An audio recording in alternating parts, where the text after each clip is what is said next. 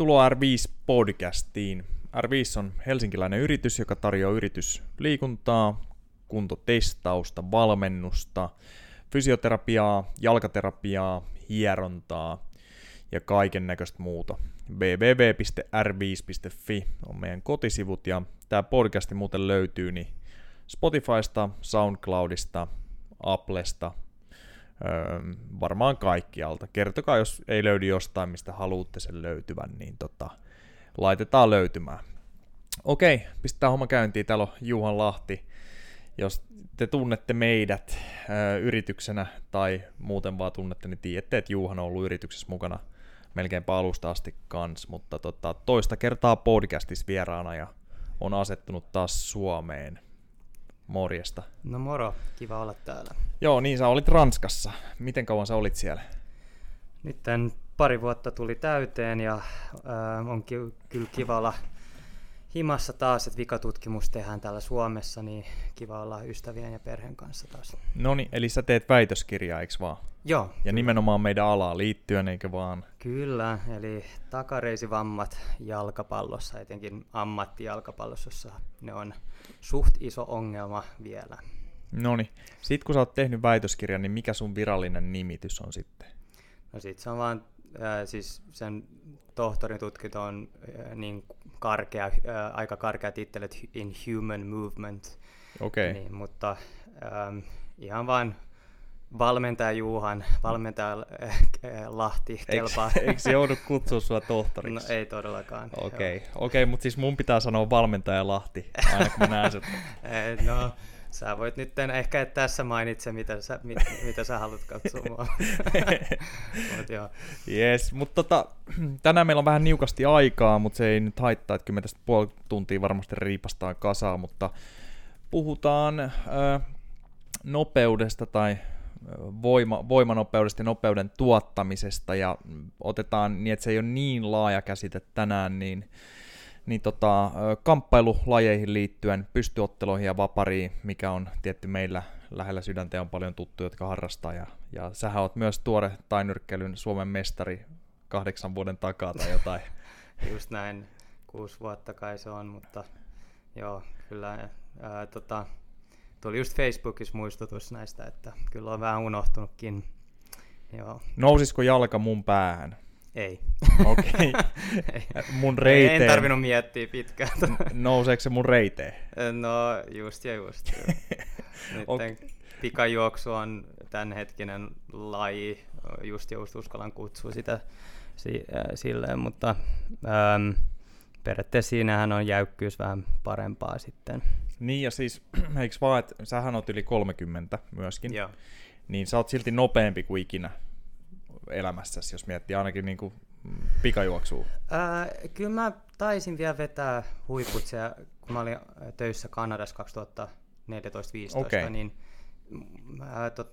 nyt on ollut niin paljon, niin mä oon lähellä sitä rajaa, mutta kuitenkin tavoite on kyllä vielä pistää enkat. Niin ja eikö vaan, että tämähän ei ollut mikään sun lapsuuden laji, ellei ole sit jotain, mitä mä en tiedä, tai mikään nuoruuden, että sä olisit kilpailu 100 metrin juoksus paljon tai mitään, että se on tullut eikö vaan niin vanhemmalla iällä ja vähän tämän kautta, että kun sä tutkit asioita, luet asioista, kouluttaudut ja haluat kehittää suorituskykyä, niin ikään kuin vähän uutena harrastuksena vai? Joo, no nopeus kiinnostaa ja se, tällä hetkellä se auttaa aika paljon siihen mun väitöskirjaan, kun suurin osa takareisivammoista tapahtuu juoksussa tai spurteissa, niin sitten itse on sitten, no toivon mukaan en itse saa takareisivammoja ja se on sellainen hyvä näyttö siitä, että ehkä mä treenaan jotenkin järkevästi ja sitten kun siirryn takaisin käytäntöön valmentajana, niin ehkäpä osaa auttaa ihmisiä, jos osaan auttaa jopa itteeni. Joo, ja eikö sulla ollut tavoite, että sä haluat päästä 34 kilsaan tunnissa, niin sun huippuvauhti? Korkeammalle, että 34 olisi vielä pettymys, että okay. Yli 35, jopa jos mä uskaltaisin heittää 36, siinä, niin sitten se olisi se 10 metriä sekunnin raja on se 36. Okei. Niin. Jos sä pääsisit siihen, niin mitä sä veikkaat, että mihin satanen menisi silloin? No, jos mulla on se nopeuskestävyys, niin ainakin on pieni mahdollisuus päästä alle 11 sekuntiin, mutta siis tämähän on tosi, no vähän vaikea tavoite kyllä, että epärealistinen, mutta tykkään kuitenkin, että vähän liioittelua niihin tavoitteisiin. Joo. Mihin aikaan veikkaat, että satanen menisi nyt? Kyllä se menee just alle 12 sekuntia, että se on testattu tuossa. Okei. Okay. Joo, mutta siinä ei ollut reaktioaikaa mukaan. Yes, alright. Mutta jos mennään päivän siihen tarkempaan aiheeseen, niin sen nopeuden ja räjähtävän voiman tuottaminen kamppailussa on hyvin tärkeää. Oli sitten laji nyt vapari tai joku pystyottelun lajeista, niin mehän halutaan tehdä se meidän hyökkäys ja meidän tekniikka, tai miksei jos puolustus tai väistökin, niin mahdollisimman nopeasti ja räjähtävästi silloin, kun sille on tarvetta. Ja nyt melkein aina, kun nyt ajatuksena on käydä lyödä kaveri keskellä viiksiä, niin se halutaan tehdä melko nopeasti eikä hidastetusti. Niin kaikki kamppailijat tarvis nopeusharjoittelua jossain muodossa, ellei nyt olisi ihan täys luonnonlahjakkuus. Joo, just hyvin pistit, että kyllä siellä on olemassa niitä, jotka ei tarvi, ja niitä valitettavasti sit käytetään esimerkkinä joskus, että no, kun hän pärjää, niin muut ei tarvi. Joo. Ja miten me hankittaisiin oheistreenillä nopeutta? Et tietty lajissa voidaan tehdä juttuja nopeasti ja näin, mutta mitkä on ne, millä sitten nyt, mitä, jos nyt tänne tulee kamppailija treenaamaan, niin kuin moni käykin meillä, niin miten me lähdetään kehittämään niiden nopeutta täällä, jos nähdään ne kerran 2 viikossa?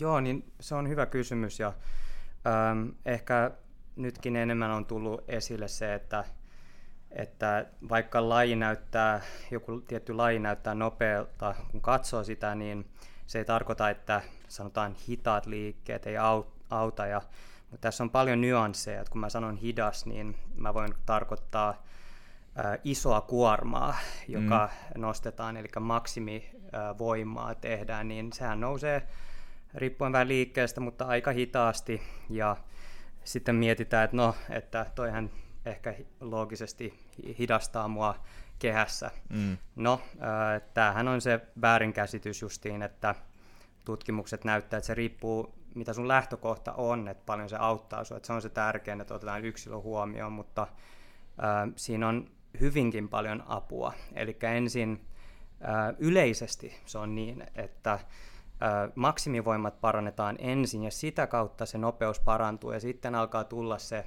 sanotaan, kynnys jossain vaiheessa vastaan, missä kannattaa siirtyä enemmän voiman tuoton nopeuden tai sellaisiin liikkeisiin ja painoihin, jotka enemmänkin haastaa sitä liikenopeutta, mutta siellä on monta kerrosta, ja yleensä nyt jätän sen siihen, että se eka kerros on yleensä se maksimivoima. Mm. Joo. Ja jopa omien kokemusten mukaan, niin vaikka aluksi tekisi vaan sitä maksimivoimaa, niin ellei se nyt ollut erityisen räjähtävä jo luonnostaan, niin se kehittää jo sitä nopeutta ja terävyyttä. Ja jengin omat kokemukset sitten, kun ne on vaikka kuukauden verran ekaa kertaa ikinä niin kyykännyt niin kuin kovemmilla painoilla, niin niiden omasta mielestäni ne on terävempiä. Joo, just näin. Ja sitten se tyyli on tosi tärkeä, että nyt kun meidän pitää olla tarkkana, ja sä itse tiedät tämän hyvin, että kun me otetaan esimerkkinä kyykky, niin sehän voi tehdä monella eri tyylillä, mutta nyt mä en halua puhua välttämättä siitä, että missä syvyydessä tai missä leveydessä, vaan mitä on suomeksi intent englanniksi, niin kuin se halu. Vähän millä aikomuksella. Joo, se aikomus tekee siinä, että jos on painava paino ja se liikkuu hitaasti ylös, mutta jos mulla on tavoite kuitenkin nostaa sitä niin nopeasti kuin mahdollista, niin tutkimukset näyttää just, että silloin tosi iso vaikutus siihen lopputulokseen, eli jos tehdään joku 8 viikon ohjelma, niin se auttaa paljon enemmän sitä voimantuoton nopeutta. Joo. Niin tämä on just se tärkeää, että miten sä nostat sen painon, millä asenteella, ja toki sitten me voidaan mennä enemmän yksityiskohtiin, että monta toistoa tekee, että välttää väsymystä, koska sekin voi tuottaa negatiivisia efektejä, mutta mitä sun oma kokemus on? No ton mä oon kuullut jo sun suusta jo silloin monta vuotta sitten, niin kyllä mä oon aina ajatellut sitä. Ja mä en ole lukenut niin paljon niitteni sisään tietenkään nopeuden tuottamiseen kuin sinä, että ne, jotka podcasteja kuuntelee ja tietää, että minä ja Tiina esimerkiksi luetaan paljon kestävyydestä jatkuvasti, mutta tämäkin on sitten hyvin mielenkiintoinen aihe, mutta kyllä mä oon koittanut käyttää sitä, että aina kun maksimivoimaa tekee, eihän se näytä ollenkaan räjähtävältä, kun mä itse teen sitä, mutta ajatus olisi aina, että ylöspäin se voittava vaihe siitä liikkeestä niin nopeasti kuin tulee, vaikka joo, se tosiaan ei näyttäisi nopealta, niin varmasti on hyötyä siitä. Et en ole oikeastaan tehnyt muulla tavoin, et en ole juurikaan tehnyt sarjoja, missä pyrin olemaan tai tulemaan hitaasti sen konsentrisen tai voittavan vaiheen tai kyykystä ylös tulevan vaiheen. Joo, just näin. Ja, siinä on just tärkeä muistaa, että ne pienet prosenttierot sitten, vaikka on ehkä jonkin mielestä aika pienet erot siinä, miltä se näyttää se liike, niin se kuitenkin voi olla satojen toistojen jälkeen, kun tekee kokonaisen ohjelman, niin puhutaan 10% erosta voimantuoton kannalta ja nopeuden kannalta. Niin nämä on tosi tärkeitä ja urheilijoiden kannalta myös tärkeää löytää keinoja, miten me voidaan motivoida ne jatkuvasti, pitää se asenne, että painoa nostetaan. Että yksi esimerkki on se, että jos on sanotaan 3 x 10 kyykkyä, niin mä ainakin on täysin rikki siinä niissä vikoistoistoissa, että jos mä yritän heti alusta mennä niin nopeasti kuin mahdollista, ja sitten mä saavutin ehkä sen treenin, sen tavoitteen, mutta sitten että pitää sen motivaation uudestaan ja uudestaan jokaisessa treenissä, niin sitten tässä voi esimerkkinä käyttää sellaisia metodeja, missä jaetaan niitä sarjoja pienemmäksi, eli se olisi 5+5 3 kertaa, niin sitten pysyy ehkä se motivaatio helpommin ja kaikenlaisia keinoja löytyy sitten. Joo, ja sitten totta kai, että nyt kun tänään puhutaan nopeudesta, niin puhutaan siitä enemmän, mutta hyötyhän kanssa tietenkin, mitä sitten haetaan voimaharjoittelua, että miksi vaikka kamppailijan kuuluu tehdä sitä, niin loukkaantumisriskien pienentyminen niin lajissa kuin missä tahansa tekemisessä sitten. Ja sitten totta kai myös sen suorituskyvyn paraneminen.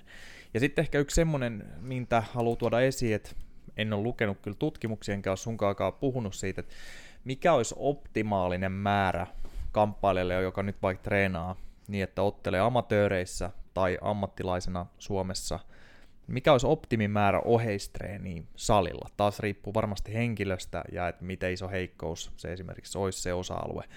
Mutta mä oon aina noudattanut ehkä varovaisuuden lähtökohdan kautta, että less is more periaate, että lajissahan niiden pitää olla eniten, tehdä se järkevästi ja sielläkin jaksotella fiksusti ja olla kevyempiä päiviä, viikkoja ja näin poispäin, mutta se, että me yhtäkkiä nähtäisiin urheilijaa täällä 5 kertaa viikosta jotain tämmöistä ja sitten se koittaisi mennä joka päivä tekemään kamppailuun, niin siitä ei tulisi mitään siitä. Joo, jossain pitää sitten päättää, että mikä on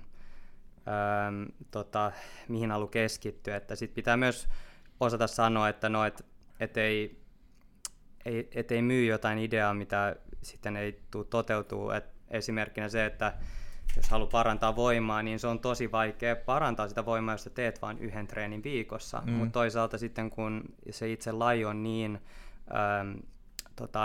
taitoa vaativa, niin siellä pitäisi ihan ylivoimaisesti olla siellä lajin parissa hiomassa sitä tekniikkaa ja tuntemusta. Ja, parhaat metodit on yleensä se, että jos kauden aikana jaottelee sitä kautta, ja niin kuin mikään muu olympiatason laji, niin siinä on jotkut osat vuodesta, missä pääsee vähän enemmän keskittyä siihen, ja sitten loput ajasta voi ylläpitää. Ja, tätä korostetaan etenkin, se atleettisuus olisi tosi hyvä, että se on olemassa jo, kun siirtyy ammattilaisiin. Eli se, sitten kun alkaa silloin jo korjaa, niin se on tosi turhauttavaa. Se tuntuu tosi isolta takapakilta, että huomaa, että ai vitsi, mun pitäisi kehittää tätä fysiikkaa, mutta se tarkoittaa, että mun pitäisi periaatteessa uhrata lajista jotain, että mä voin keskittyä siihen. Ja se on tosi vaikea psyykkisesti varmasti. Niin, ideaalinen tilanne on se, että treenaa junnuna sitä atleettisuutta ja sitten ei tarvitse niin paljon sit korjata aikuisena. Kuulostaa ihan järkevältä, mutta varmaan siis monelle, jos miettii nyt meidän tuttuja, mitä tunnetaan näiltä pääkaupunkiseudun kamppailusaleelta, niin kuin monelta nyt kumminkin, ellei ole ihan näitä ammattilaisia, jotka pyrkii ihan terävempiä kärkeä ja on järjestänyt sponssitkin ja muut suht hyviä, että ei tarvitse olla duunis juurikaan, niin muut on ehkä duunis ja sitten käy lajissa melkein päivittäin, niin jos pääsis parikin kertaa viikossa tekee oheisfysiikan jollain fiksulla suunnitelmalla, niin päästään aika pitkällekin. Joo, se voi olla, että UFC Performance Institute siellä Vegasissa ja nyt Shanghaissa, niin mun mielestä ne on saanut sen toimia, mutta just niin kuin sä sanoit, että se on just sellaisissa ihmisissä, jotka ei tee mitään muuta, että ne voi täysin keskittyä siihen palautumiseen ja joo. Sitten, että myös on selkeä yhteistyö valmennuksen kanssa tai lajivalmennuksen kanssa, että tiedetään täsmälleen energiatuotantotavat tai jos on hyvin anaerobinen vastaan aerobinen lajitreeni, niin että niitä ohjelmoidaan sitten fiksusti. Sitten jos salilla tehdään vähän enemmän sellaista, sanotaan esimerkkinä on maksimivoima, niin sehän ei ole niin hapottava treeni, eli se ei kuluta hiilareita niin paljon, jos sen tekee fiksusti, ja siinä ei vaadi monta sarjaa, niin se voi hyvin mahduttaa monen ohjelman, mutta sitten jos jollain urheilija joskus on tavoitekin lihasmassan korotus, niin sitten esimerkkinä ei kannata tehdä jotain nopeuskestävyys- tai maksimikestävyysintervallijaksoa samaan aikaan. Sitten se on niin kuin, ensinnäkin siinä on ylikunnon riski, ja toisekseen ne tulokset ei vaan ole melkein tai niitä ei saa sitten. Niinpä. Että tällaisia on fiksu, että just tuollaisissa UFC Performance Instituutissa on se toimivuus on tosi korkealla, koska kaikki tekee yhteistyötä. Joo. Ja.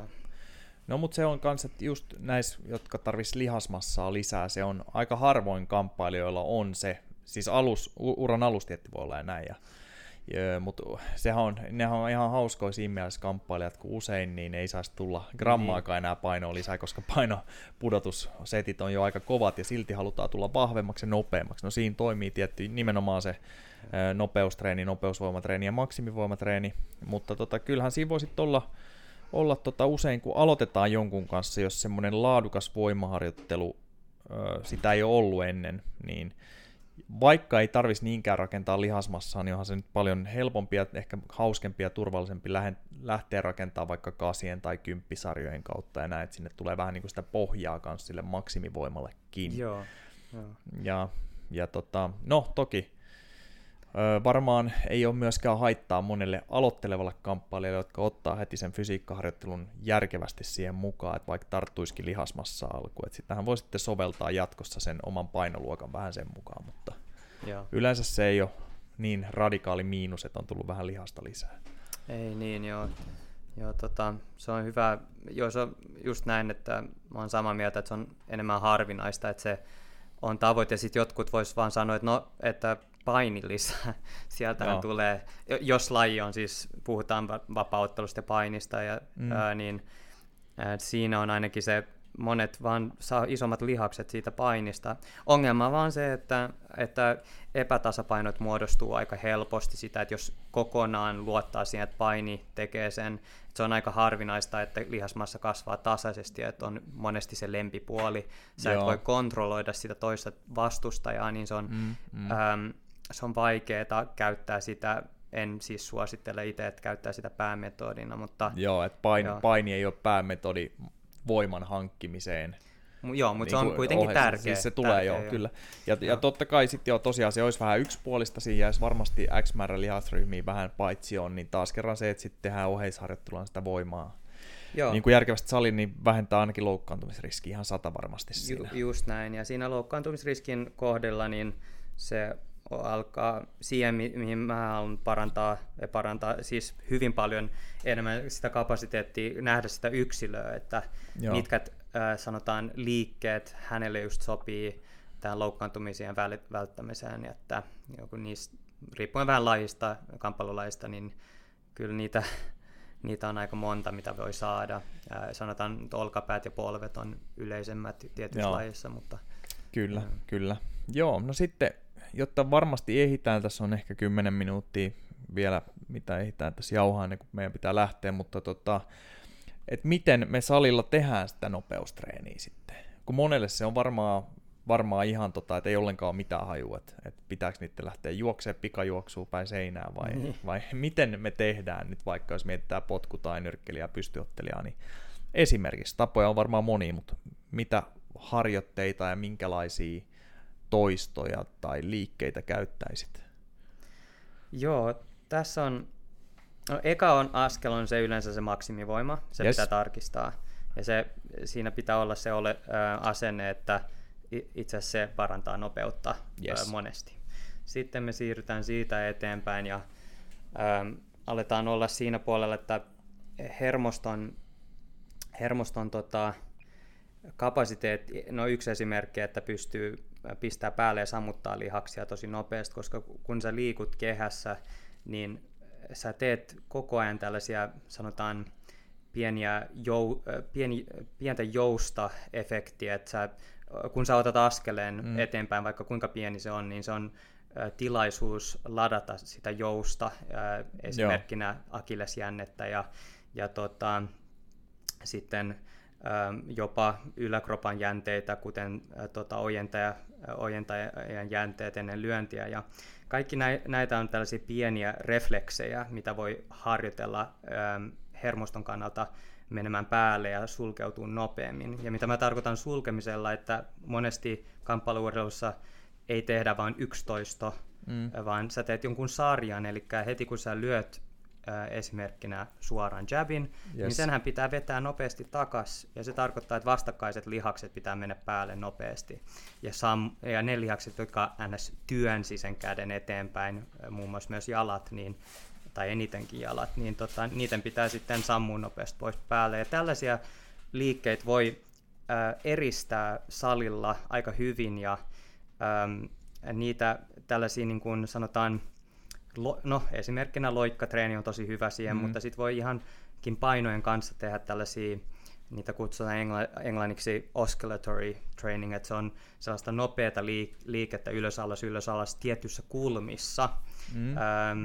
Ehkä joku kuuntelija on nähnyt tällaista tantrum-liikettä, missä potkitaan nopeasti jaloilla, pikajuoksijat tai futarit käyttää sitä takareisille. Kyllä, eli maataan vatsalla ja kumina on kiristetty vaikka 2 tolpan väliin ja sitten aletaan tekemään tätä. Joo, niin tämähän on just sitä, että sammutetaan ja pistetään lihas päälle hyvin nopeasti ja pienessä ikkunassa. Niin näitä voi tehdä monelle lihasryhmille eri, riippuen lajista, niin eri asennoissa. Ja sitten on muun muassa myös se, että saadaan sitä maksimivoimaa tuotettua nopeammin, koska otetaan nyt kamppailuurheiluna vapauttelu esimerkkinä, niin siinä on eri alueet, voimantuoton nopeuden alueet, esimerkiksi alasvienti, niin siinä sulla on periaatteessa aika paljon aikaa tuottaa voimaa, mutta kyllä sä haluat siinäkin parantaa sitä voimantuoton nopeutta, niin siinäkin voi tehdä muun muassa hyppykyykyt painoilla, että kuitenkin siinä on iso voimaelementti, mutta sä haluat yrittää tuottaa sitä voimaa nopeammin. Joo. Ja sitten meillä on kevyemmät voiman vaativia asioita, kuten ihan pystystä lähtevä potku. Niin siinä ei ole paljon vastusta.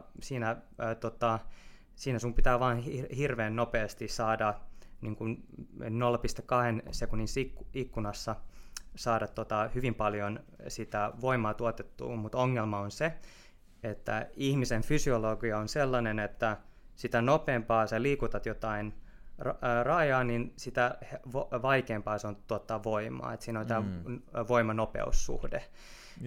Niin sitä voi parantaa, että siellä niin kun ihan maksiminopeuksissa niin, voi justiin saada sitä voimaa lisää, mutta se on yleensä tällaisia, muun muassa loikkatreeni on hyvä esimerkki siinä, että pohjehypyt jopa on jotain sellaista. Mutta ei tässä podcastissa ehkä ehditä enemmän yksityiskohtaa. No puhutaan näistä monta kertaa lisää kyllä sitten vielä, mutta mun mielestä silloin aikanaan, kun itse potkunyrkkeilin enemmän, niin silloin ekan kerran, kun tein maksimivoimaa ja kyykkytekniikalla ja yhdistin siihen ihan vaan loikat, niin sen huomasi aika nopeasti sitten harjoituksissa ja kehässä, että potki helpommin ja kovempaa. Et ne auttoi kyllä siihen. Mutta jos mennään vielä siihen nopeustreeniin, niin miten pitkä sarja sekunneissa tai miten monta toistoa. Voiko se olla yksittäinen toistokin, onko se vaikka 5 putkeen jotain, varmasti vaihtelee. Mutta jos on niin luksus valmentaja, että hänellä olisi mukana joku nopeussensori, niin sillä voi valvoa, kuinka paljon siinä sarjan aikana tippuu nopeus, mutta yleensä ei ole tämä tilaisuus, niin karkeasti 4-15 tekee sen, että alkaa sitten nopeus tippua niin paljon, sanotaan selkeästi yli 10%, niin sitten kannattaa jo ottaa sarjatauko. Että on tutkimuksia, jotka on näyttänyt just se kynnys, on verrattu, että tehdään sarjaa niin pitkälle, että nopeus tippuu 10% tai 20 tai 40%, niin niissä on selkeät näyttö siitä, että kannattaa, jos on nopeus se tavoite, niin kannattaa hyvin nopeasti lopettaa sitä, kun alkaa nopeus tippua. Ja se periaatteessa on tämä klassinen neuvo, että ne sarjat toistot liikkuu siellä 4-6. Joo. Riippuen toki, jos me puhutaan nyt niistä kuminauvapotkuista, niin niissähän ei lasketa toistoa, ja sehän menisi niin kuin puolessa sekunnissa 4-6 toistoa, niin, se on enemmän se aika. Ja paljon silloin voidaan ottaa aikaa siihen? Niin alle 5 sekuntia. Yes. Justiin, että siinähän se, niin kuin nämä energiavarastot, mitä käytetään nopeuteen, että nämä kreatiinit, niin fosfokreatiinit, niin ne karkeasti loppuu aika pitkälti siinä ajassa, niin sit pitäisi saada pieni palautus siihen. Ja jotkut puhuu pitkistä palautuksista, mutta mieluummin mä teen itse sellaisia, että tekee vieläkin lyhyempiä sarjoja, eli muutama sekunti vaan, niin sitten fosfokreatiini kuitenkin palautuu puolet 30 sekunnissa.